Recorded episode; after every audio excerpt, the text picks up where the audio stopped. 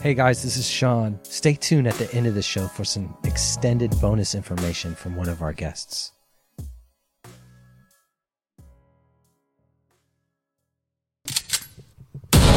Your faced with hard luck. With hard Pimps card shots, thieves, murderers with hard luck. Pimps and card shots, thieves, murderers with hard luck. Your faced with hard luck. With hard luck. card shots, thieves, luck. Card hard luck. Good afternoon and welcome to the Hard Luck Show. I'm your qualified, certified West Side host, Steve Lucky Luciano. That's right, ladies and gentlemen, you've tuned into the greatest show on earth. It's the Hard Luck Show coming at you from the Pico Youth Center. Sitting across from me, uh, my partner and my co-host, we are back at it with special. We got you, man. Yep. American Indian, Elegant Barbarian, Southern Californian, bringing you another installment of a collaboration with California Families to Abolish Solitary Confinement, granted by Unlock the Box, produced by Danny Murillo and The Hard Luck Show. And today we will be talking about the hunger strike and the agreement to end hostilities. And with us, of course, we have the audio samurai, Sean Lewis. old blue eyes. We have the showrunner extraordinaire. His name is Schwartz. okay. And joining us as well is we have uh, Gentleman Jack, who, as fans recall, came in and did a show just about him and his story, His journey. his Yep. journey. And we also have what is affectionately known as Pickles, but what is the proper name? Uh, My name's Angelica Camacho. Angelica Camacho. And um, what are your uh, what do you do? What's your credentials? Let the people know. Oh, I'm an assistant professor in criminal justice studies at San Francisco State University. Wow, that's amazing. Awesome.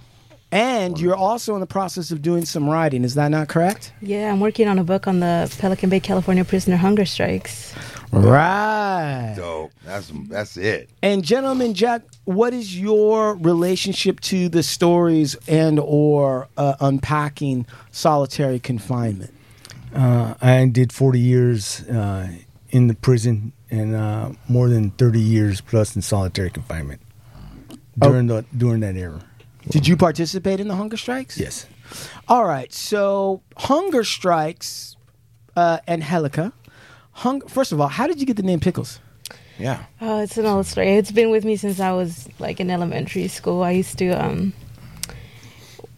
how I remember it is that the boys used to bully the girls and the girls used to come tell me and then so I would run around and beat up the boys that would harass girls and then one of them uh, to make fun of me was like Angelica Pickles, Angelica Pickles because of Rugrats. Okay. Yeah, so he was trying to make fun of me, and then in middle school, people got lazy and they dropped Angelica, and they just, just call me Pickles, and so it just stuck. All right, you heard it here first. All right, so pickles, which is a condiment to food you eat, can you give us basic history on the hunger strikes? When did it really start, or when did they start, and what was the purpose of the hunger strikes, and who was engaged in it? Yeah, so the Pelican Bay, California prisoner hunger strikes. The first strike started in July 1st of 2011, Okay. and it went for about 21 days. Right, so at the at the front of the of the hunger strike were five core demands.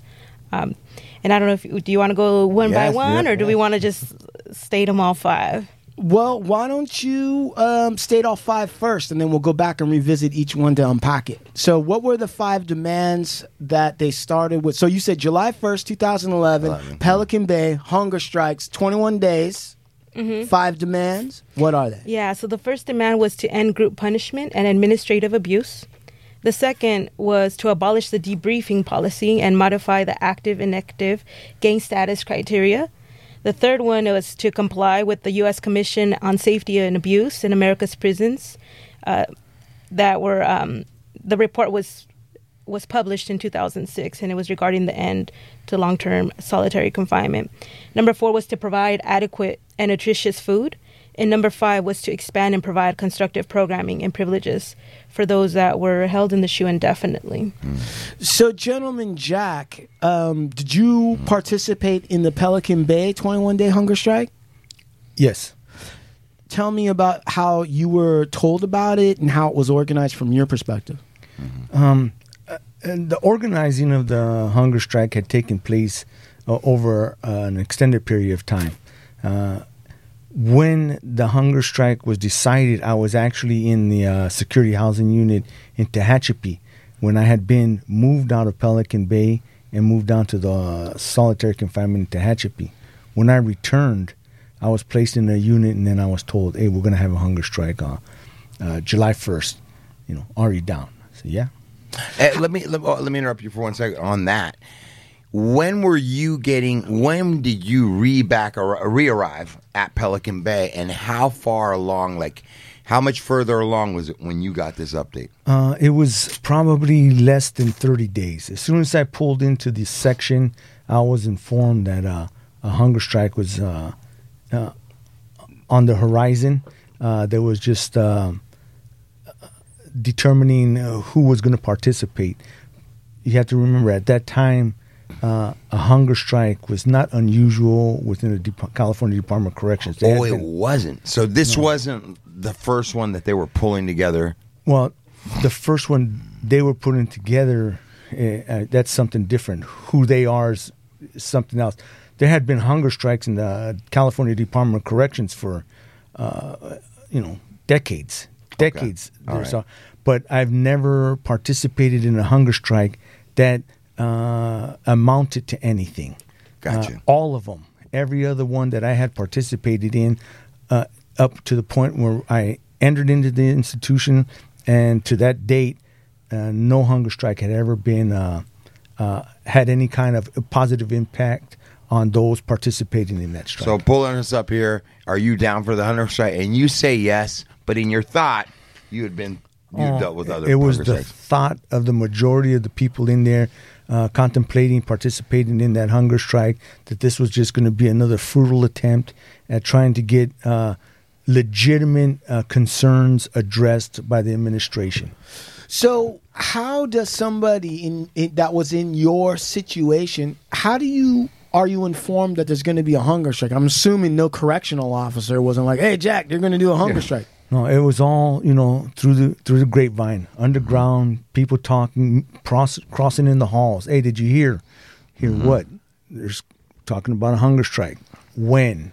So mm-hmm. that you know, you only got a couple seconds as you're passing in a hallway. Right. You're being told by the guards, "Don't be talking, don't be communicating, don't be looking," and you're saying what you're saying to them, and you're giving the message out in the two seconds it takes to pass path pass by somebody else. So uh, the message was, hey, there's going to be a hunger strike. Your only response is when, and then you move on, and then you wait for somebody else to come back and say July first. July 1st. That was the date. So, the day one of the hunger strike, let's say, right? Yeah. And so, what do you do? Like, how does how do you? I know were, were there more instructions coming leading up to that day? Did they like start like as it was getting closer? Absolutely. Everybody on the tiers getting clear. Everybody. everybody is preparing for the hunger strike. You have to understand that a hunger strike is is very extremely uh, difficult on an individual's body. right? I mean, uh, it not only affects your internal organisms, it affects your mental capacity.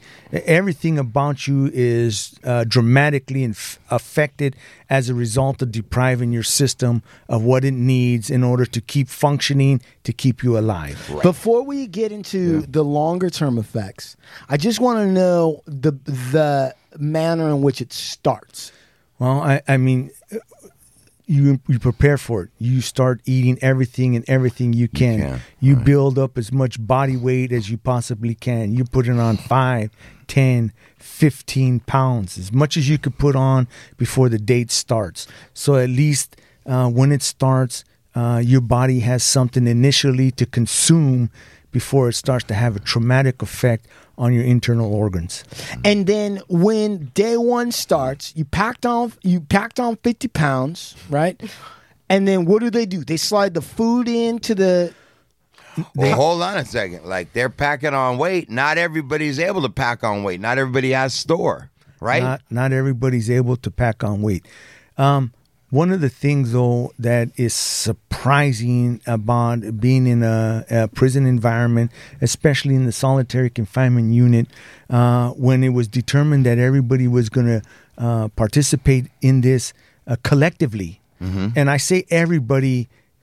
I don't mean everybody in the SHU. I mean everybody that decided to go on this first hunger strike. When they decided to do it collectively, then everybody that was around you that was also going to go on it contributed to those that were not in the position to help feed their bodies.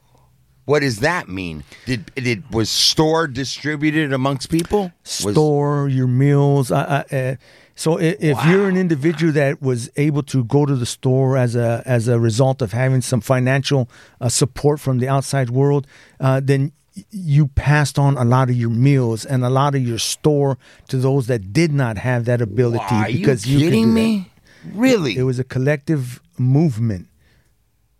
So it would be like Somebody somebody. understand what he's saying? Yeah, yeah. He's saying essentially somebody that financially had a little bit of advantage will go in and buy up a bunch of honey buns and distribute it to everybody so everybody could get adequately fat before the actual hunger strike Is started. this no matter the color lines? Uh, at, at this particular time, those issues had already been addressed, and uh, color, our race, our geographical location was no longer an issue. Really?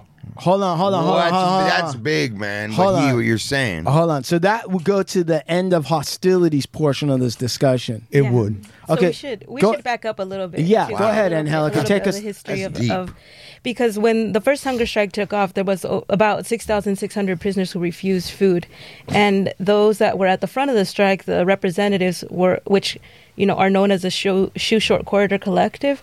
I don't think that they were expecting that many people to actually participate in the hunger strike. You know, from what I'm able to gather, they were at the beginning in the in the beginning of the strike only really counting on a solid 50 prisoners. Um, so they didn't think that it would spread to the to the to this size, right? And so um, what what initially gave rise to this strike so um, as jack was sharing is that there had already been efforts at hunger strikes right so Right. part of what led them to want to come across races and organize and, and unite across across races and across classifications to be able to um, to advance this movement was that they had already, you know, tried to go through the courts. They had already launched hunger strikes in 2001. They had already exhausted, you know, trying to file grievances. Um, and so this was kind of like a method of last resort, especially because many of them were growing older. Some of them were lifers. And in order to be able to get out of the SHU at that point, some of their limited options were then, you know, you either debrief paroled or you died, right? Right. So the hunger strike provided an opportunity to craft an alternative, right? For those that refused to collaborate with CDC and collaborate with their captors and abusers, this was a, a way for them to kind of create a change and create an outlet, a way out of the SHU. Um, by expo- coming together and exposing all of the torture and the corruption of CDC. So, they- so on that, right? Part of that is so the old story, the common approach that we understand about prisons up to this point has been that everything's divided by race, right? And you mm-hmm. come in and you decide where you're going, or they tell you where you're going, blah blah blah blah blah. Who? I want to know who amongst each organization has to have a conversation to end hostilities between various groups inside prison so they can do a collective activity that actually is going to make a difference. Who has to have that conversation? Uh, well, I don't think anyone could make anyone do anything. Right. Um, you know, and everything that was part of this hunger strike was voluntary, right? But um, at the front, as I as, uh, as I started explaining, was that at the front of the hunger strike was the SHU Short Corridor Collective, right? And the SHU Short Corridor, Corridor Collective came together, right? So it was, you know, the uh, in a, a multiracial alliance that represented New Africans, the black population, Mexicans of all walks of life, whites and others who had realized that they were uh, that they were being murdered, right, and that they were dying at the hands of CDCR and the CCPOA. So they came together, um, and they came together because they were uh, a group of men were uh, in the same pod together. I Right. see. Yeah, they were in the same pod in the sh- short corridor. Well, okay. So first, real quick, what's a short corridor in the SHU? What is that? Do you want to explain a little bit about? So uh, Pelican Bay State Prison is a is a large institution. They have general prison population where uh, prisoners are housed and they have access to employment. Uh, they get the yard and things uh, positive things of this nature. The security housing unit, on the other hand, is a facility that is based on uh, sensory uh, deprivation, uh, isolation, uh, and it is in within this uh, confine that the SHU uh, collective was uh, created, and what happened is Pelican Bay, in their attempt to further isolate and segregate uh, individuals, they came up with the idea that anybody that they believed had some type of influence or was uh, uh, capable of providing some positive direction, like jailhouse lawyers, uh, litigators, uh, people that had been in the institutions and jails for a long time, anybody that had a positive reputation they created a section within the security housing unit and they moved everybody to this corridor, the short corridor. It was four blocks uh, out of the 12, out of the 24 blocks, they cut off four and they moved everybody that they could classify in this manner to those four sections. And that became the short corridor because the corridor itself was uh, uh, architecturally shorter than the other corridors where everybody was in. So let me understand this real quick, real quick. So basically, they took all of the leadership or people who were able to at least do some kind of legal advocacy or whatever it is, and you're telling me that the CDC's great idea was to put those guys together? Right. Well, they you have to remember that at the time they did this, there was not a um, a determination uh, or resolve amongst the population to uh, coexist together. Right. Okay, so they put, uh, let's say, uh, two blacks in one cell, two northern Mexicans in one cell, two southern Mexicans in one cell, two whites in one cell, hoping that the racial divide and the geographical locations would continue to work, and these individuals would exist by themselves, alone in themselves, in their cells, without reaching out. And they would have more control. So unwittingly, the CDC actually sowed the seeds of their own demise. They absolutely did that. So I want to back up a second, just so that people are understanding. Um, when Jack, when when Pickles are referring to Pelican Bay, Pelican Bay is a fully functioning prison. Okay, Pelican Bay has a main general population yard. Okay, or yards in the prison where prisoners can live amongst each other, get visits, whether they be regular visits, conjugal visits. They can have jobs, they can have education, they can have full canteen, they can, okay, and and interact, and it works as a regular kind of low level prison with all the things you might see on TV and hear about. The majority of the prison Yeah, is listening. divided, is built in buildings that were designed for uh, solitary confinement and to segregate everybody that were known to be a threat to the institution. Gang members violent offenders okay? All these people. Within that there's even a smaller section where people of real influence. People that were running lawsuits like he said people that were really giving the cdc a run for their money and a headache they put them in what they call a short corridor. And the corridor was actually short and that's where they housed them. They thought that by keeping them Right. segregated away that all the segregation that even the population of the prisons had implemented themselves would keep these men separate um, uh, with each other But it's interesting what you're saying because what the CDC did, though, what, by trying to isolate the leadership by the old racial classifications, they actually gave the, Them the space. leadership- the, space, space. and the opportunity to make a collective that would end the hostilities. Right? Yeah, so yeah, so to kind of reiterate, Pelican Bay is a you know, a, Pelican Bay State Prison has a general population. It has the SHU unit, right? The SHU unit is what we're talking about. That's where um, the hunger strike was organized. But within the SHU unit, SHU unit, there's a short corridor, right? So within the short corridor, within this pod, um, and one of these pods that are uh, D1 through D4 is what the short corridor is. Um, you have Sitawa, right? You have um, Antonio um, Guillen. Um, you have, uh, give me a second. Arturo Castellano. Arturo Castellanos, right? And you have Todd Ashker and you have Donnie Troxell, right? And so they're all in this pod and they all having conversations with one another. And um, Todd Ashker and Danny Troxell are like known to be very powerful and very knowledgeable jailhouse lawyers. Right. Right. And so amongst them, right, they're reading literature that's inspiring them and they're having dialogues and conversations about their conditions of confinement. Um, and all of these, you know, like they have a history of litigation with CDCR, right? And and Right. the limits of the law and how um, that hasn't really uh, gotten them the the you know the reforms that they that they've liked to see, right? So Right. Within those conversations is where the idea of the hunger strike emerges, mm-hmm. right? From the literature that they're reading, from the conversations that they're reading, and from their own personal experiences of having exhausted previous strategies Avenues um, and at all that, yeah. previous avenues, right? And so they're the ones that first start to kind of talk about this, and it's uh, the idea of the hunger strike goes back and forth for about a whole year, right? So it's all this dialogue and conversation, and and some of them were very pessimistic about the idea of the hunger strike because they had already previously tried that, Right. And and um, some of them were like. These these fools would like celebrate if we die. They're gonna let us starve to death. Like they don't care. Yeah, they'll help Right. us starve to death. Right. Yeah. Okay, so before we get to the difference, now I want to return back. Here we are with Gentleman Jack. We're sitting there. It's day one of the hunger strike.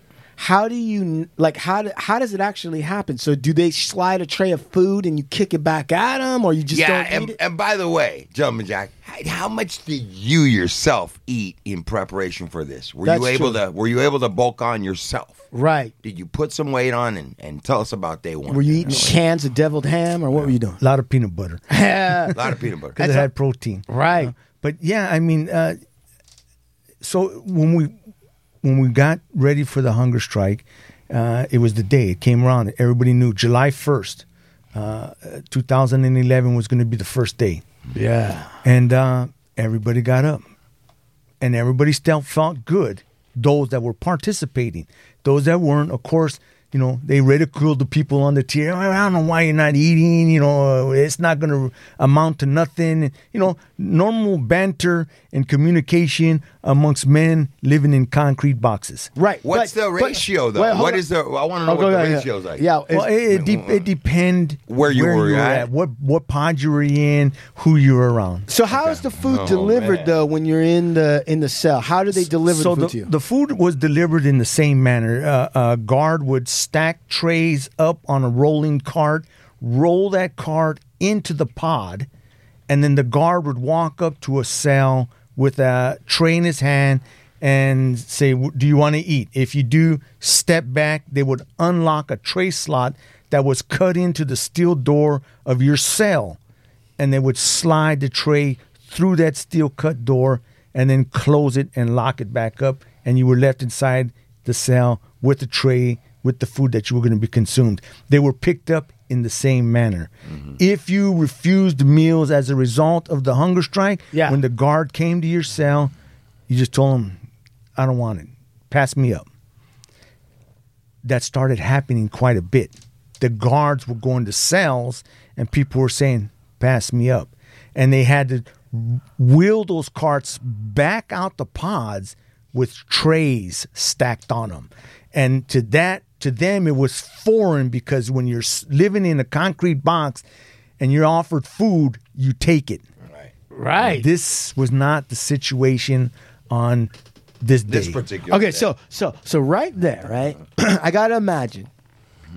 First day, everybody's strong, right? And and the guards might have been a little bit disoriented, but probably on some level they're like, yeah, this is just day one. Yeah, they they knew, they absolutely knew, and those that weren't participating in the hunger strike absolutely knew that it wasn't going to last, and if it did last any amount of time, it wasn't going to uh, produce any positive outcome. Right. So it's like, oh, if you want to starve, that's on you. I'm gonna, you know, I'll tell you what. I'm eating a big barbecue sandwich right Absolutely. now. It's ta- tasty. Well, and, and to uh, emphasize the point that you just stated, on July 4th, the 4th of July, Holy shit. they rolled in carts into the pods Oh, I heard about Go. and they had double cheeseburgers, hot dogs, watermelon, chocolate milk. I want to eat that they now. had all this food and they just yelled over the tier whoever wants to eat you can eat as much as you want let us know and we'll bring you the food as many trays as you want okay, stop. Hold on, hold on. So by then it's been about four days. four days. That's How hungry is Gentleman Jack after four days? well you're hungry but uh, you don't start to feel that hunger uh, then. Uh, you feel the hunger the end of the first day and the beginning of the second day. Soon your body adapts to it and you don't feel the hunger.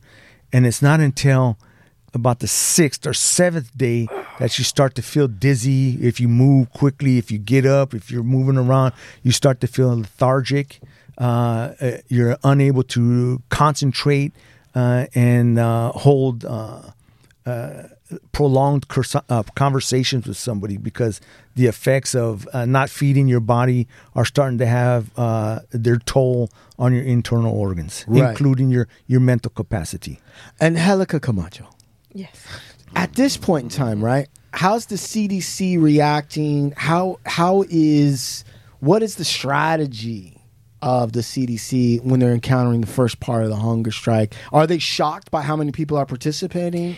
I think so because I, I I think that for the most part they didn't take them very seriously. They didn't think that they'd be able to organize it at this level or that the message of the hunger strike would spread so widely. Um, and I think also that they counted on the fact that you know society was very supportive of tough on crime legislation and that they really like as a society we heavily dehumanize people who are criminalized and people who are behind bars. So they didn't really think that the public would support them, especially because um, of the reputation of Pelican Bay and the people that are within Pelican Bay. They're always considered to be the worst of the worst. So I don't. I think that they really underestimated the capacity of their message to get out and to touch people and to and for other prisoners to stand in solidarity with them and to identify with uh, the message of that movement. What how did how did it get bigger? How did the knowledge of the movement get bigger to the outside world? Because you're right. Like on some level you go like, well, so so some prisoners are, you know, who are already in trouble, right? What do we care if they're not eating or not? How did it get to a place where the general public started or the media started to take notice of this? Well, the families were a really huge component of it because the families came out in, in huge numbers and really showed that love and support for fo- for folks that were inside, and and they were able to kind of intervene in the in the narrative that CDC had for so long of painting these men as the worst of the worst, and you know that that's one of the things that I would say was actually beautiful. The hunger strike. I think that there's a lot of horror, there's a lot of pain, and it was a nonviolent protest that actually wasn't nonviolent. It's just that the folks inside decided to harm themselves, their bodies, rather than reacting outwardly, right? But um, you know that that hunger strike caused a lot of harm to them. But anyway, so I don't get off track. Um, part of part of um, what becomes so powerful, I think, of the hunger strike is that families come out, right? And you got to realize this is 2011. This is pre Trayvon Martin, right? Right. So like right now we're in a whole Right. different era Absolutely. of like Yeah, man. Yeah. critiques Oh, around incarceration Right. and defund the police. Like this is 2011, Right. Like the CDC system is like warehousing people in gyms because they don't fit within, you know, like that the the 33 p- prisons that they already have, right? Right. Uh, ad segregation is at like 9,000. So the families coming out was a really big deal because I think for so many years, families like weren't even able to share that they had a loved one in prison and much less share that they had somebody in Pelican Bay SHU because of the stigma of incarceration. Right. Right. So like families coming out in huge numbers and coming out to parks, like black and brown families uniting out on the street and just like getting to stand out there with a sign, you know, to like be in support for that. That that was really powerful. And I think that that also like picked up a lot of um you know picked up the attention of democracy now! Al jazeera uh, univision right? So you started getting um a lot of media attention and that brought even more people out because they were just like wow like i you know i've been having you know I've been dealing with CDC for all of these years and the bureaucracy of, of CDC for so many years and been never stood up or said anything about you know their own personal experiences with CDC out of retaliation. And this movement came out and families were out and then they felt like they could come out and like start sharing their own experiences with like incarceration and policing.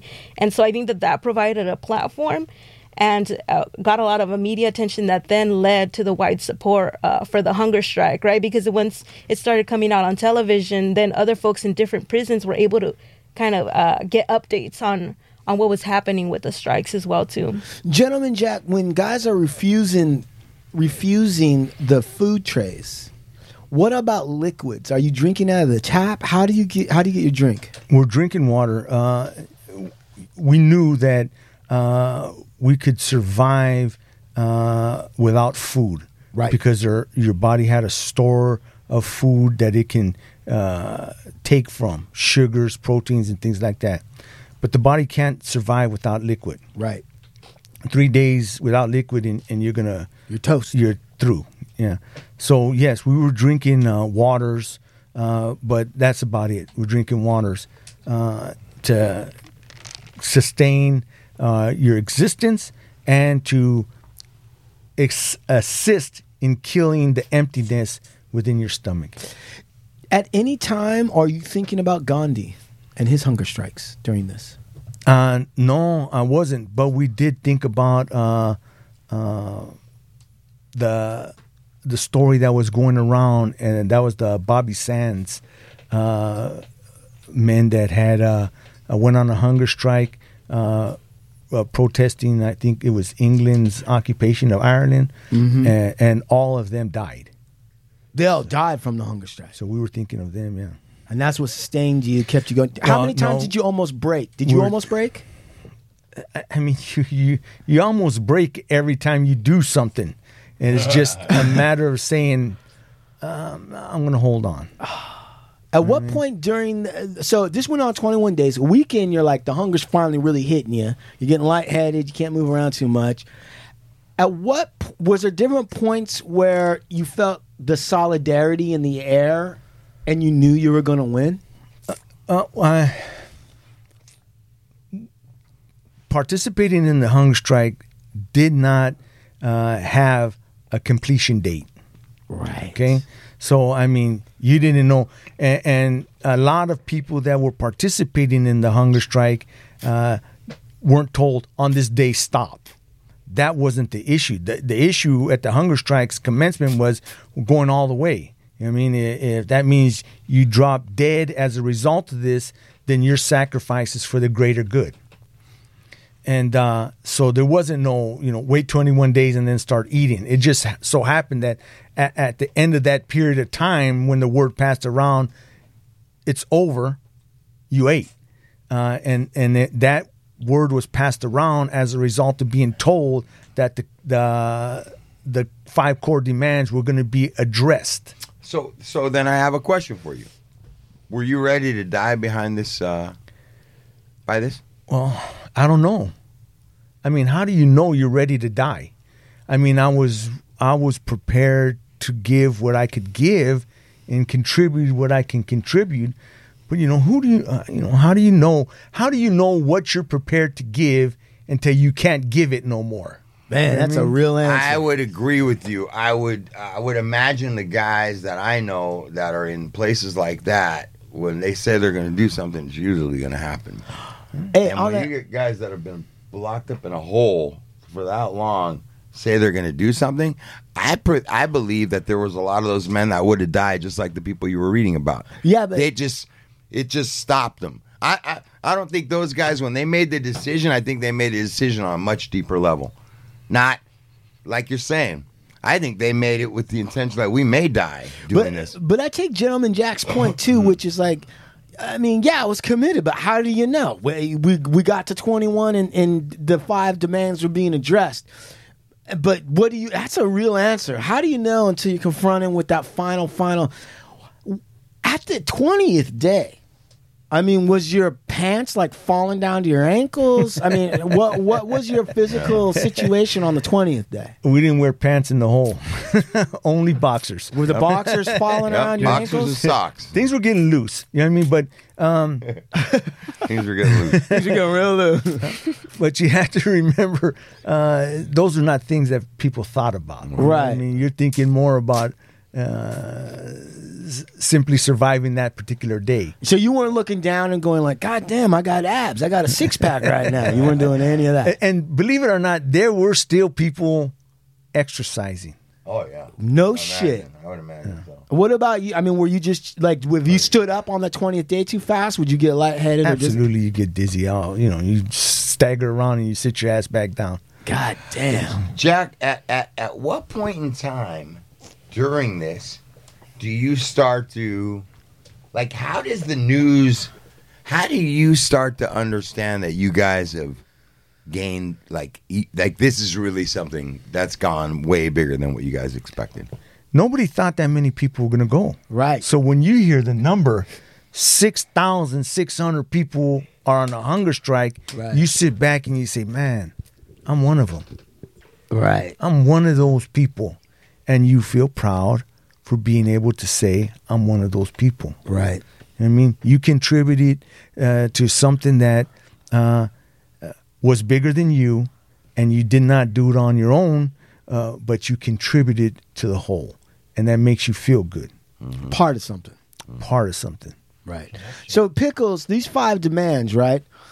One of them is is programming and education, right? That that would be uh, part of like the the fifth demand. Which was programming and education. Wh- Why were people hunger striking for that? What was the need for that? I think like well, I mean, if you look at the hunger strike and you really analyze the movement, it's a critique of like the the incarceration, right, and the conditions of confinement and incarceration, and and whether incarceration really does create safety and security, right? Because safety and security becomes a marker for why they justify that type of confinement, right? And so part of asking for productive pro- programming and access to education is because they wanted the opportunity to be able to work on themselves, right? And Right. they had a whole different philosophy on how do you actually prevent violence how do you actually reduce violence how do you actually stop crime right and so looking deeply at it it is part of that critique um, and ultimately i mean uh, because there's so many layers to this, right? So for some of the folks that decided to go on the hunger strike, like a lot of them were lifers, right? And um, they were being held in the SHU indefinitely, which means that there's no really a and there's not really a date for you to be able to get out of the SHU, right? So some of them had spent like 10, 20 years uh, in in the SHU. They had been there since 1989, right? So for them, um, especially those who were lifers and who were in the SHU indefinitely, there there was no probability of them ever being considered for parole, Right. And much less leaving the SHU, right? So it's like, how do you, uh, how do you then um, live for the rest of your life, right? So like, if you're gonna be, die in the SHU, right? Like, how how how do you um, how do you so- see yourself living in these types of conditions for the Let's- rest of your life? Let's address this real quick because I'm assuming that there's some Trump supporters out there that are going to say something to the effect of their critique of what you just said would be something to the effect of like, who cares how those people live? I mean, they're in there for a reason, right? They broke the law, so why do should I care about the quality of their life while they're in there? What's the counter argument to that? Uh, well, if you ask me, I think I, I would have a different perspective because I'm a prison abolitionist, right? But um, in terms of the hunger strike, they were not prison abolitionists, right? So, like, um, I remember listening to um, to an interview by Alfred Sandoval, and he said something along the lines of like they assume that you know that because we're prisoners and we're criminalized, we're considered criminals, that they could dehumanize right us, and that they can, you know, they don't understand that us being you know serving a sentence is our punishment right and that it doesn't give them the you know the right to degrade us right? So partially this movement was you know trying to talk about how everyone has a right to live a dignified life right? So their punishment is to be behind uh, to be to be withheld in prison, right? They're given a sentence, and that doesn't mean that you get to degrade them just because CDC has placed a label upon them and and you know alleged that they're prison gang members, right? so that's part of the the SHU. The part of being in the SHU is the whole and the the five core demands is contesting the way that they're validated to be placed in the SHU. And the thing is that people were held in the SHU indefinitely because they were assumed to be prison gang members. They're there for a label, not for what they've done, right? So they're there for who they're assumed to be, not for something that they have committed, right? And and part of what the hunger strike was talking about in the first demand is, you know, you need to hold people individually accountable for what they do, not as a group, right? So mm-hmm. what did that person do? And hold them individually accountable for what they did. But you can't hold somebody and it's not, you know, it, it's not just or for them they make arguments for constitutional law as well too. It's not just to hold somebody in 1989 just because you say that they're part of the Mexican mafia or they're part of the Black Guerrilla family when they don't have any rules violations for decades, right? And um and not only that, but you're criminalizing them for being part of a gang prior to it, you know, like that it wasn't a crime to be part of a gang when some of these people joined a gang. Right. So, And- gen- and- and the- gentleman Jack, eh, same same question to you. Like the Joe Joe Arpaios of the world are going to say, "Who cares what goes on?" I mean, that's easy to, to respond to. I mean, you would ask them, what have you done wrong and should you be punished for the rest of your life as a result of that wrong? Or should I provide you an opportunity uh, to correct that wrong? Uh, that's that's the simplest form that you could much. do it. You know what I mean? Uh, there's a saying that we are are more than the worst thing we've ever done. But in this particular case, I mean, uh, it, uh, Pickles is absolutely right. Uh, over 89% of the people that were in, in solitary confinement indefinitely had not violated any rule or regulation of the California Department of Corrections aside from being Presumed identified associate. as being an associate or a gang member by an undisclosed confidential source. right. So we've gone on another Who's another show. criminal. We've gone on another show and talked about the validation process and how how broken that was and how easy it was to manufacture evidence and not have it tested, right? Another piece of this is also the incentive to quote unquote debrief. So I'm imagining as I'm listening to you guys talk that there's somebody who got put into a situation and they don't know why they're put in there other than some confidential informant said something, but they can't test it. And they're told you can debrief. Now, I can imagine there might be some individuals after enough torment in that scenario might debrief falsely in order to get out. I mean, it's it's similar to what they discovered in the black prisons uh, during the inter- in uh, with enhanced interrogation techniques. Right. When you push a person beyond uh, their capability, they will say and do whatever they have to say or do in order to extricate themselves from that position. It was not unusual for someone to make a statement uh, against somebody else for their own personal gains. Right. Uh, but uh, aside from that, the fact that someone would have to be subjected to that Jim, simply because the Department of Corrections was exercising a technique uh, for personal benefits that tortured other human beings in and of itself is horrific to think about. Uh, and, and that was the case here. The, the security housing unit was designed with sensory deprivation of an individual. And when that, in and of itself, didn't have a large enough impact on the population that was housed there, then other techniques were developed mm. in order to enhance that extraction of information process. Mm. And that's what we were living with in the security housing unit. So when 21 days goes by and you get the information that the five demands are going to be addressed, I'm not even sure that the five demands have been fully satisfied, but at least they're going to address it. And they say it's time to eat. And that tray comes through to you. When you don't eat for 21 days, I don't know that you can just go right ahead and eat. How did you get back into eating? You have to eat slowly. Uh, first of all, you don't want to gobble everything down on the tray. You, you just pick up a couple portions and you eat it. Even the Department of Corrections knew that. So when they when the hunger strike ended, they came through and said, "Hey, don't eat. Let it. We're going to feed you just this. There's a piece of bread and a piece of bologna." Mm-hmm. You know, eat that today. Tomorrow we'll give you two pieces of bread and two pieces of bologna. They understand that the human system. They already started acting different, Yeah. Right? Yeah. Right. It wasn't like that when you started uh, X amount of days prior. Oh, no. Oh, guys, we're gonna look out. No, it's Right? yeah, it's because now it becomes uh, now six thousand six hundred people had been on hunger strike, and the Department of Corrections is no longer uh, clothed in their shroud of secrecy. Right. It was all over the news, all over and the this was just the beginning. When you get that first piece of bread and bologna, you eat it. Can you feel it affect your system as soon as you swallow it? Absolutely, you could taste everything about Yeah. it. you, you can imagine the wheat that was grinded to make that piece Oh, of bread. yeah. You know what I mean? you can you understand that that piece of bologna is constructed out of many things, but it, nonetheless, it, it satisfied the need to quench your hunger. Right. So when 20, 21 days they come down and just so then what happens Angelica Camacho? What happens when when they address it? What is what does CDC do and what do they agree to? And, and and how do they know that? Just because they say, "Oh, okay." How did everybody know to stop eating? Like just because they. Uh, so, so the reason that the hunger strike got called off was because CDC um, went to go talk, like decided to to sit with the pre- the representatives of the hunger strike, right? So we talked about how there was the Sh- SHU Short Corridor Collective, and there's a representative body that is at the front of the strike, and CDC decided to sit down and have a conversation with them, and they said that they would look at demand number two, which was the debriefing policy, right? And that is like at the heart of the hunger strike, right? Ending the debriefing policy in the way that they're validated, um, and then also they had acquired a court order to be able to force feed uh, those that remained on the strike.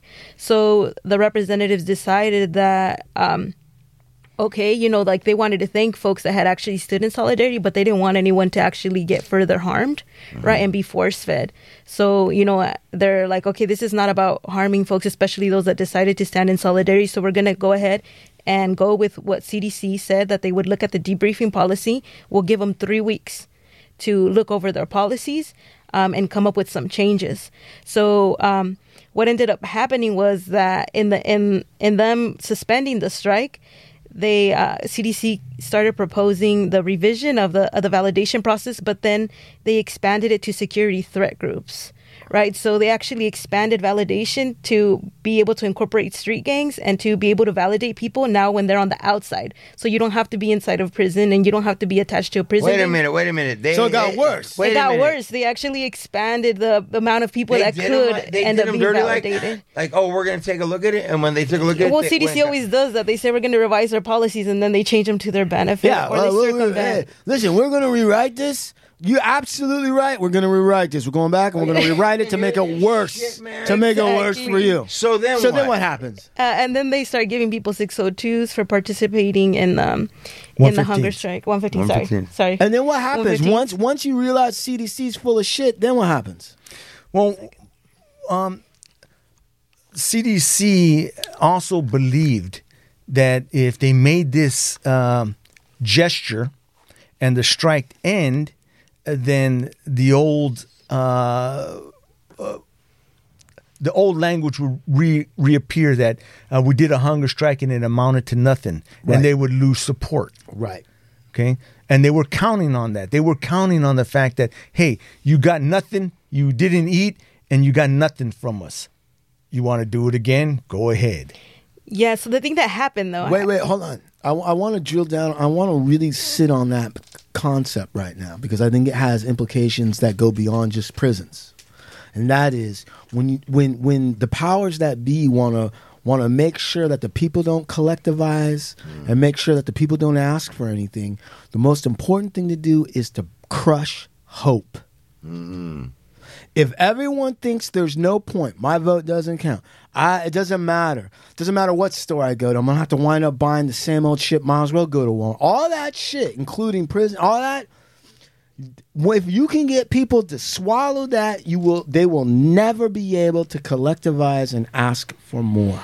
That's true. And the thing that has that was developing that had developed in the security housing unit, the SHU, was the understanding amongst the men that we were dying. We were going to die in a windowless concrete box, and no one was going to be around, and they'll find us on our floor dead one day. And when you reach that realization, you understand hey, if I'm going to die, I'm not going to let you kill me. I'm going to go the way I want to go. Yeah. And that contribute to the determination that a hunger strike is the most feasible way because now you're choosing to die on your feet in your manner as opposed to just sitting in on that cell And taking and, it. and falling over one day Yeah. because you can no longer live. Man, I think what you just said is so important because right now I'm reading the Hagakure, which is one of the books of the old samurai wisdom. And part of what made a samurai a samurai, like a real one, is the willingness to face death and not and not be scared of it, like on your terms. on your terms. And we knew that. All it's like pickle said there was three ways out. You debrief you parole or you die. And for those of us doing life we weren't going to parole. Right. and for those that had a fire in our bellies uh, to withstand um, that which was designed to break us we weren't going to debrief Right. uh, so the only other option was die He said with a smile. and we decided you you as an individual but you could look at it now as a collective was decided to okay then I'll die See? but I won't was let you kill at. me That's what I was getting at. Yeah. Right. Right. So the CDC pulls their dirty move, and then was there another hunger strike? Yeah, so what they weren't counting with was the families, right? So like they thought that people, you know, that they, they were going to call off the first hunger strike and it was going to die out and then they were not going to get support. So the families were the ones that are like, oh hell no, like we're going to stick to this and we're going to, you know, we're going to continue to make noise about this because that's, you know, that's our loved ones that are back there um, in the SHU. So what happened is in August, the Public Safety Committee, which is the one that's above CDC, right? So there, that's who CDC has to kind of report to, uh, held a hearing. And at that hearing, uh, families, you know, got their money together and donations of people that they knew, and they took van pools to Sacramento and they showed up at that hearing, right? And so then the Public Safety Committee was just like, what the hell is going on here, CDC? Because for so many years they trusted CDC. They had no oversight over CDC. And, you know, politicians ran on this tough on crime, uh, these tough on crime narratives. They didn't want to be seen as soft on crime because they thought that they wouldn't get elected, right? So they, and CDC has, and the Prison Guards Union has so many power, so, so much power in Sacramento in lobbying. Right. So, so yeah. So what happens is the public safety committee starts to put their eyes on CDC. Um, and starts asking questions and starts questioning the validation process. Right, because because now we're seeing this huge movement and the high visibility of this issue and the family showing up, and that ain't supposed to happen. Like if CDC is handling business the proper way, it's supposed to be all quiet on the Western Front. but you have family members uh, Dolores Canales was an organizer uh, uh, uh, that contributed to this. And they had testimonies in front of these uh, assembly people in, the Capitol, and they had mothers and daughters and sons and fathers reading stories about how their children, those of us in the in the in the SHU, were were losing our minds, becoming insane as a result of the sensory deprivation, or deteriorating as a result of being stuck in a concrete cell where coldness uh, enclosed you as a result of the concrete absorbing that that element and intensified when it, when you're sitting in the middle and all of it's coming in. So people are starting to suffer uh, the deterioration of their physical being as well. All these things uh, started to happen, and the family members were sitting in front of legislators and they were reading these stories that were just so horrific that they could not wrap their minds around the fact that the people they had entrusted to uh, address uh, the incarcerated population were inflicting this torturous nature upon uh, citizens of the United States and Californians in general, Right. Fellow human beings. Yeah. fellow human beings. Man. Man. So once that happens, right, and the the committee on what was it called? The Public Safety Committee. Public Safety Committee. Once they get a smack in the face, and now they're looking at CDC, then what happens? Uh, so, so in the meantime, CDC is responding, you know, retaliating 115 the, with the 115s and then proposing the security threat group as opposed to the traditional way of validating. And so those that were the representatives of the short corridor collective are like, this is bullshit, right? So Right. Um, so they go back and they decide to launch a second hunger strike. Um, and then that second hunger strike, I believe it's September 26th, was when it starts. September 26th is the second hunger strike and it goes through October. How many days was the second one? Uh, the second one was uh, up to October 13th. So I believe it was about 18 days. Right. What was so historic about this, and that's before we talk about anything in the future, is the impact it had on the Department of Corrections when on that day they were notified that 12,000 plus prisoners were now participating in a hunger strike statewide. And that news clips were now coming in from other countries that were stating, We support Pelican Bay State Prison hunger strikers. And that the national news was ca- capturing these stories and now broadcasting them on Channel 11 and Channel 5 and Fox TV. And that we had become, um, we were exposing uh, the Department of Corrections billion dollar uh, scientific adventure to determine what an individual could withstand. Man. So it, it doubled in participation. Doubled. And so that was basically a real slap in the face of the CDC. They thought that it was going to diminish and they thought that they were going to be able to push it away and that they weren't going to have to address nothing and that all that was going to be the result is that they were going to be able to increase their grasp upon those that were confined in the SHU. Man. And so where did that leave them? So then what did they what did CDC do then? Did they come to the table in earnestness at that point?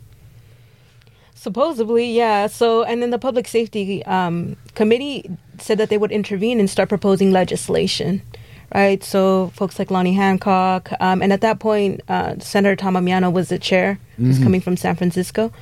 Um, so they they said that they would um, they would intervene by through legislation. So they did have a set of bills that they ended up proposing, but they ended up being cut and not signed by the governor in the end, right? Who was the governor that didn't sign those Arnold? bills? Brown? Jerry Brown, the supposed socialist moonbeam guy, didn't follow through and sign those bills to help Californian guys that were and gals that were uh, institutionalized. But you have to remember, um, at that point, we weren't really de- uh, putting our eggs in one basket. We had the families that were providing us uh, strength, uh, and we had the litigation that was moving through the courts, and it was now being looked at, and we had the men uh, determined uh, to face. Um, the ultimate sacrifice.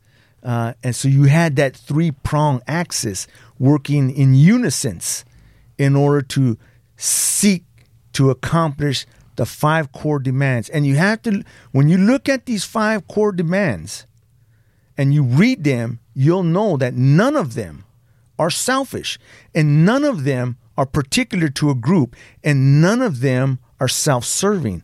All of them address a rehabilitative model to assist those upon release to re enter into the community with a better understanding of how to live a better life.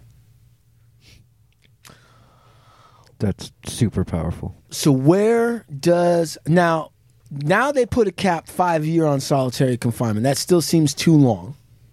So where are we today with abolishing? Well, I, I think before we could get to that point, we have to talk that uh, at, at the result, as a result of the second hunger strike, there was concessions made. Right. The Department of Corrections made concessions to the hunger strikers and all those that were in solitary confinement, and they gave us Um, you you had beanies by that time. You got beanies. You got a wall calendar. You got a photograph with uh, if you have, you were one year free of Your family. from disciplinary write ups.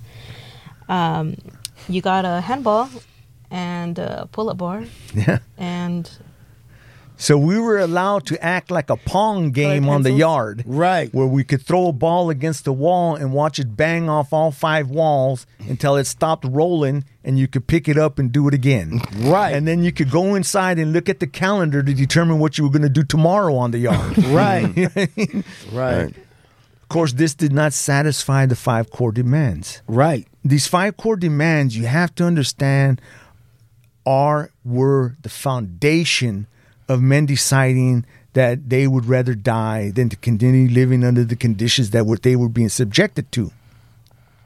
A third hunger strike was called because the second hunger strike was called off when they told us we're going to meet some of your demands.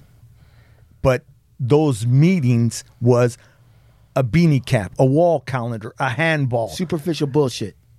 And a pull-up bar on the yard that was just a concrete yard. So now you had a pull-up bar out there. That was it. It didn't meet not one of the core demands. No programs, no education, no Nah. nutrition, none of that. None of shit. them. None of them. So the third one was called? yeah, the third one was called in 2013 July. So that one began in July 8th, and that's the one that went on for a much longer, almost 60 days. Man, 60 days. And what is it so like not before we before we even get into that, understand this: uh, when that happened, that morning I was laying in my bunk. It was five o'clock in the morning, and a guy that I knew that lived below me on the tier bangs on the wall and yells up to me, and he says, "Hey, are you up?" And I said, "Yeah, I'm just laying here." And he says, "Is your TV on?" And I said, "No." And he says, "Turn your TV on. Put it on channel 7. So I get up, five o'clock in the morning. I turn my TV on. I put it on channel seven, and right there on channel seven news, it said, thirty thousand California prisoners join hunger strike. Man, thirty thousand individuals join in the hunger strike. So that's almost three times the second one. Prisoners throughout the state in every institution in California were on hunger strikes, even those that were in the general prison population. All right. All right. And what did the CDC do then? They panicked. And Pickles, Um, you're writing a book. Come on. Pickles. No, well, well, exactly that. They panicked, right? Because I don't think that I think that that completely shocked them and surprised them, um, and they did. I mean, really, I mean, it wasn't. Uh, CDC didn't move on their own. It was with the pressure of the Public Safety Committee, and it was also with the pressure of the lawsuit that came in, which is Ashker versus Brown, right? So part of the hunger strike efforts is a combination of of the hunger strikes, right? The involvement of the family members, and then legislation. so the multiple prongs that G- gentleman Jack was talking about. Exactly. Right. So um, you're asking like where we are at now. Um, Yeah. And a lot of people were were released from the SHU, right? So though they ended up uh, agreeing that you know after those that were in the SHU more than ten years would automatically be released out of the SHU, right? And this comes out of partially the pressures of the settlement and the attention that the hunger strike has gar- has garnered. Gentleman Jack, was that the time that you got out of the SHU or were you in the SHU? I, I was released uh, two years later uh, as a result of the hunger strikes. Uh, they just, like Pickle says, uh, all these th- things were taking place, and they said, "Okay, we're gonna let people out the SHU," but of course, they had been uh, jamming that stick in the door for decades. right. You know what I mean? And and they teased the dog and they spit on the dog and they kicked his food up into his tray and and they did belittled you and they dehumanized you and they deprived you and now they were faced with the possibility that they were going to have to open that door without five of you standing there and put you handcuffs and let you into the general prison population. The words out their mouth is, they're going to kill us. Right. You can't let them people out those cells. They're going to kill us. So the question I used to ask is, why would you think that? Right. Why would I have a, a reason to kill you if you open this door? If you open mm-hmm. this door and I don't have chains wrapped around me, giving me 35 more pounds to my body, why would I want to hurt you? Hmm. They know one. So so did they in those two years, right? So it's there's all right, so now there's some movement and they say, Yeah, we're gonna let people out, and then there's two years. Did they did anybody try to trip you up, get you upset so that you would have another violation of some kind so you couldn't get out? I was in a pod, um, and I remember a particular event where uh, the guard, a, a pod, a pod is a is a section in a block. A block has six pods, uh, A through E, and each pod contains eight cells, four above, four low. There's only one way to open those doors, and that's electronically from a control center that oversees all six pods. I was in a pod where there was uh, uh, a mixture of race and geographical locations, as I had told you two blacks, two whites, two northern, two southern. Every door in the pod was open at once. And the gunner was standing there with his gun, ready to get off. And I remember people walked out on the tier and shook each other's hand. And the guard turned around and picked up the phone immediately before even closing the door and says, Man, there's something wrong. You know what I Right. mean? It's not working like it's supposed to. they're not jumping on each other. We're opening, and they they started opening doors. Oh, it's an accident. We opened this door and, and opened that door at the same time, but there was nobody jumping on each other. They were hoping for something to pop up. Right. And when they did want somebody, what they would do is they would open the door of somebody that was on an enemy list with somebody else. Right. So in order to say, well, these incidents are still happening, you know. But- Right. But, they were all setups. But uh, for the majority uh, of uh, of the period of time in which they s- reached the determination or were were directed in that uh, uh, direction to reach the determination to release us from the SHU, uh, there were no incidents that resulted as a re- as because somebody was of another race or somebody was of another geographical location in the free world, Man. and that's something. that is something, man. You have to remember the California Department of Corrections had been dealing with that stuff for decades.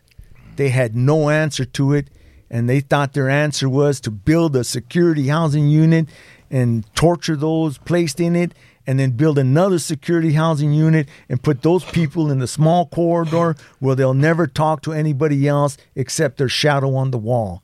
And they found humanity within each other. Well, Amazing. I where are we at today, That's Pickles? it. Tell us where we need to go because I think Gentleman Jack laid it all out right there. yes, there. you did. That's fantastic. Yeah, I mean, so what happened after um, after the Ashker settlement is that um, though, like they released about ninety nine percent of those that had been in the SHU for ten or more years, um, and the California solitary population dropped by sixty five percent. Right, so they went from about nine thousand eight hundred to about three thousand four hundred um, in administrative segregation. So part of where we're at now is that a lot of a lot of the aspects of the five core demands have not actually been met. Right, the aspects that have improved have been because of the Ashker versus Brown or Ashker versus Governor of California settlement. Um, so one of the really big things in, um, in regards to what they were asking for was to uh, address the debriefing policy and to modify the um, the active and active gang status, right? And um, I believe you guys have a whole episode talking about Yeah. gang Yeah, yeah, yeah, we validation, did, yeah. right? So so yeah that's where that's where a lot of the issues are happening right now because part of what also happened was that as many were being released from the SHU their idea was that okay when, when we're released and we go out to general population then we'll be have, able to have access to programming right and when we have access to programming then when we go up to the parole board then maybe one day we'll have the opportunity to be able to be released right because for some of those they had already um, they had already more than like twice served their sentence, right? Right. The the um, so um, so they had high hopes of being able to parole. But what happened was when they go out to general population and they go out to the level four yards, they find that in some ways the conditions there are a lot more worse than what they were actually living in the SHU, right? And the fact that oftentimes these yards are on lockdown and they don't have a lot of programming in these level four yards, right? So their whole um, uh, right now part of that as well too is that although they have changed some things around validation and you can technically no longer put somebody in the SHU for validation um, it has to be on a behavior violation um, they still put people in administrative segregation right? So there's still arbitrary reasons why people are being placed in the in the in the hole. Right. Uh, and uh, in some ways the hole is a lot worse than the SHU Yeah, because they don't have access to um, like sometimes they only have access to a bible or things like that right so Right. So where we're at today is that the CDC is still playing the shell game. Yep. They're changing the labels and the reasons why they're uh, putting people in some kind of isolation, some isolation which may be worse than the SHU. Where can people go to learn more and or support abolishing these terrible CDC practices? Yes. Uh, you can go to the Prisoner Hunger Strike Solidarity WordPress page that usually has all of the updates on the hunger strike, and it has an archive of all of the statements and all of the updates that were happening since 2011 to now. So if you want to learn more about this, you can go to that. Okay, so it, what's it called?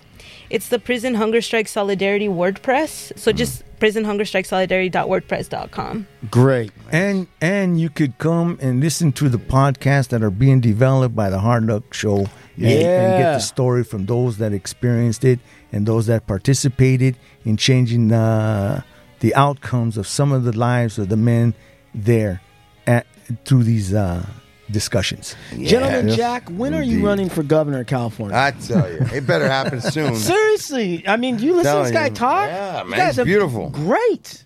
Wonderful. Uh, leadership. I see leadership in your future, my friend. You. Yep. It was I was drinking a Red Bull before I came in. Oh, that explains it. Uh, Mr. Murillo, producer. anything Producer, Mr. further? Murillo, you got California any- families again uh, abolishing solitary uh, confinement. What else? You got a haircut, I see. Come on. Uh, yeah, yeah, no. Well, for me, um, you know, it was um, I wasn't part of the hunger strike while I was in prison. I was already out. I was a student at UC Berkeley when I got involved right. in the third hunger strike, and um, for me, you know, it was important to be part of that, right? Because um, I always, you know, at one point in my life, I wanted to see the solidarity between people that had been incarcerated, had been pit against each other, Right. right? And to see that happen, right, for me was one of the most beautiful experiences to um, be a part of, right? Right. But also, you know, um, as Pickle said, right, there's still issues that we need to address, right? And one of those that we want to definitely bring to the forefront is the fact that people are not being released, right? Um, lifers that are still labeled as gang member or their associates are not being released, even though they some of them have already done double, triple their sentence, right? And it's because of these labels um, that parole CDCR is not allowing them to be released, right? And we're using this as an opportunity to show the world, right, that people that have been in solitary confinement, labeled as a gang member, as an associate, such as myself, such as Gentleman Jack, we're now out here doing positive things. Right. So transformation is possible. Right. Absolutely. And I would say too, a really um, still active component of the hunger strike movement is the agreement to end all hostilities, right? And trying to promote that uh, the message of the agreement to end all hostilities and the coming together of different races and uniting because they realized that for so many years, um, CDC had actually benefited from their racial division and their silence, right? So for them deciding to come together across races and work together and unite um, in order to address all of these policies and push for these changes. Hopefully, we can take that lesson outside the prison walls and end hostilities in a regular social sitting uh, setting that we're in. Right. Yeah, and I think that that's part of their efforts, right? And part of them trying to break the narrative of CDC of them being the worst and the worst, and them actually trying to take initiative um, and, and, and sending this message and saying, like, hey, we deserve better. And the only way that we can get better conditions for ourselves and our communities is by coming together and no longer um, getting into these divisions or inciting violence amongst ourselves. Right. Um, A- and so you know that you know since I've been out, uh, I'm a taxpayer, I'm Right. a voter, Right. and I'm a, a contributor to the community and to a better society. So And soon to be governor. So you can't say, you know, Make sure that tax money you let them out and it's, and they're going to be nothing but danger uh, I'm proof that that's not the case. That's right. Yeah. Big Lux. That's right. Where do we go? I just want to say thank you again, both of you, for coming in. Danny, thanks for putting together. Great job, team. Excellent. Like we do about this time. Adios, amigos. Hey guys, it's Sean, and I'm here with Pickles, and we actually have a little bit of follow up for the show. Now, if you're listening to the whole episode, there's some other notations that Pickles had made after the show that we wanted to include and make sure that we cover all the ground. So, Pickles, why don't you tell us a little bit about what you were talking about after the show?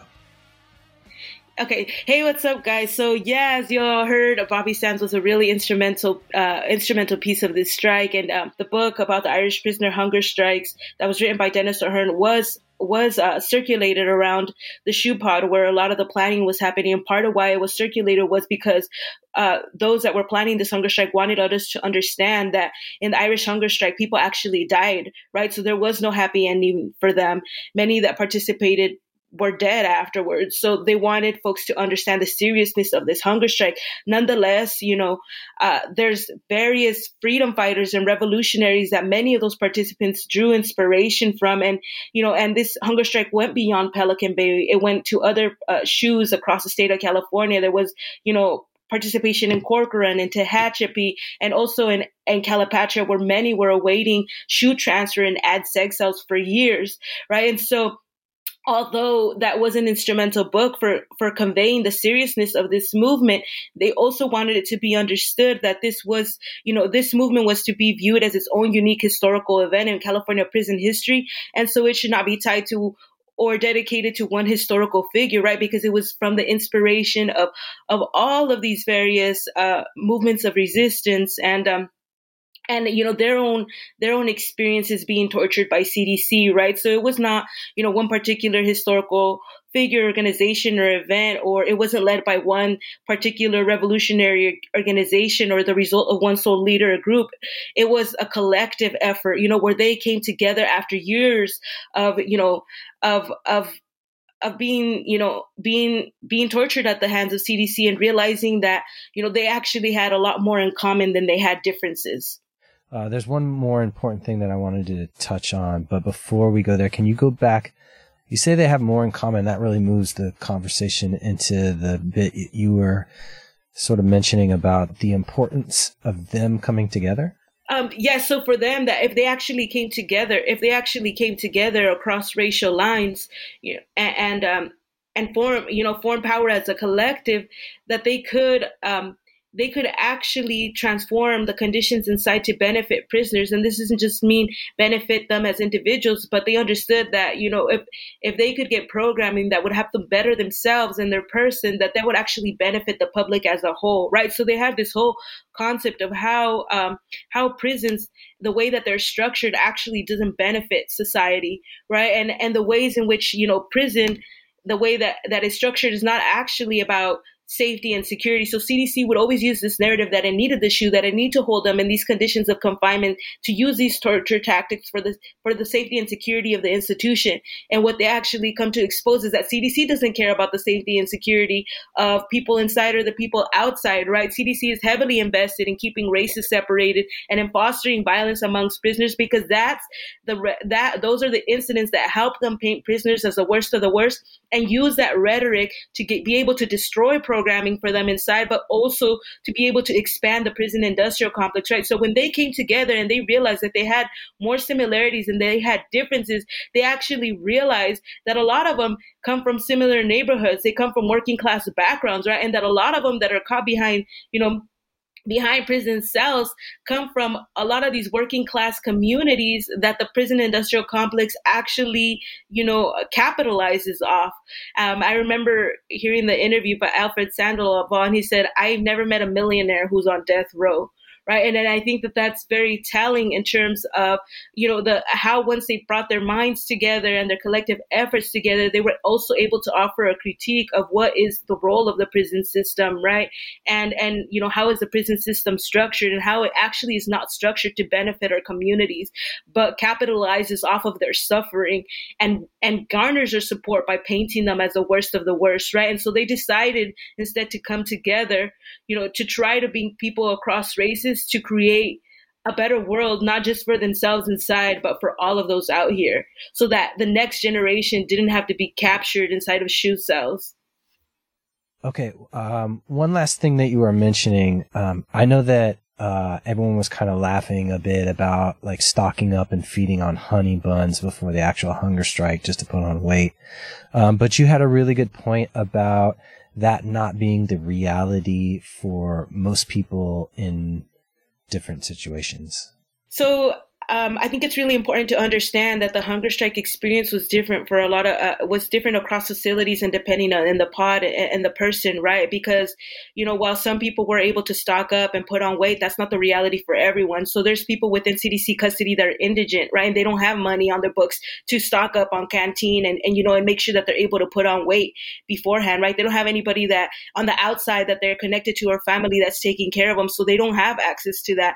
And it's also very different eh, across across the facility because like Pelican Bay is up north. They have access to good water, right? But you're when you're getting into some of the older facilities that have, you know, old and, you know, rotten ass pipes, like the, the water that they're sustaining themselves on is not very healthy, right? So would you combine that as well too with the realities of Calipatria during the first hunger strike, or who you know in ASU that that are the SHU overflow, like they were being denied liquids, so they weren't they didn't even have access to electrolytes or you know Gatorades or vitamins to be able to sustain themselves on the first hunger strike, right? And so there's thousands in ADSEG too that didn't have access to canteen. So there are people that were on this hunger strike that were literally starving themselves, right? And so there's stories of guys that, you know, they share and they say, you know, that they could feel their stomach cramping after certain days and you could, they could feel, feel their stomach, like their body eating itself, right? Because after a few days, it doesn't matter how much you stocked up. Like when you're on day 10, your body starts to feed itself off of the body that you have that you have on your body, right? And so your organs start working overtime. And so there's stories of guys that share that, you know, any little movement that they they felt they could feel the heart palpitations up like going crazy on their chest because any little movement that they're made, like their body was working overtime to be able to sustain them. So people really did starve and there's a lot of families out here that were suffering with them, you know, and their loved ones who who were going in there to visit their, you know, their folks inside who were behind bars who were part of the hunger strike. You know, there's stories of families saying, I went to go visit my my loved one on the 15th day and he had already lost 20 pounds and he doesn't want to stop because he says that he's going to go all the way, right? And so, you know, and and especially in the third hunger strike when people were going on for 60 days, there was people going in there visiting on the 40th day, you know, like into the 40th days, and and their loved ones were not showing any sign that they were willing to stop, right? Because some of them, like Jack had shared, like some of them were ready to die that way, and they knew they were lifers. They knew that they were going to die in the SHU because they were going to be kept there indefinitely if things did not change, right? So they rather go out this way then go out at the hands of CDC, right? And so many of them were also like there as um, you know they had been there a very long time and established you know um, medical conditions uh, over time. And and you know they they experienced medical neglect from CDC and the same was happening throughout the hunger strike right? So there are many that passed out because they didn't have access to vitamins they didn't have access to electrolytes and they were not eating right? And so especially in the third hunger strike you know uh, in Corcoran uh, uh, the CDC going in and putting sandbags under under the uh, on the bottom of the cell so there's no fishing. They went in and they took all of their canteen right? And this is a strike that lasted 60 days right? So it is very serious. Um, and and there is a lot of people that have suffered and it wasn't just the people inside that were suffering it was their loved ones on the outside too that were hearing all of this you know and and and not only hearing that you know their their loved ones were starving but some of them were also hearing about how the SHU really was for the first time because their family had kept that a secret because they didn't want them to know their conditions of confinement so that their you know their moms and their sisters wouldn't have to suffer. But once this hunger strike blew up all of that was exposed and now their families knew right? And so i got to see all of their all of those mothers suffering and crying and tormenting themselves over this hunger strike. Wow, uh, it's amazing uh, that this movement did open our eyes a bit, and it really continues to. Um, I want to thank you, Pickles, for doing the show, and especially for doing this follow up. Um, hopefully, uh, we can bring some more eyes and ears to the issue. Okay, thank you so much, Sean. I really appreciate you. Thank you for doing that extra extra work. And thank you guys for listening to this extended segment. See you on the next one. Adios from the Hard Luck Show.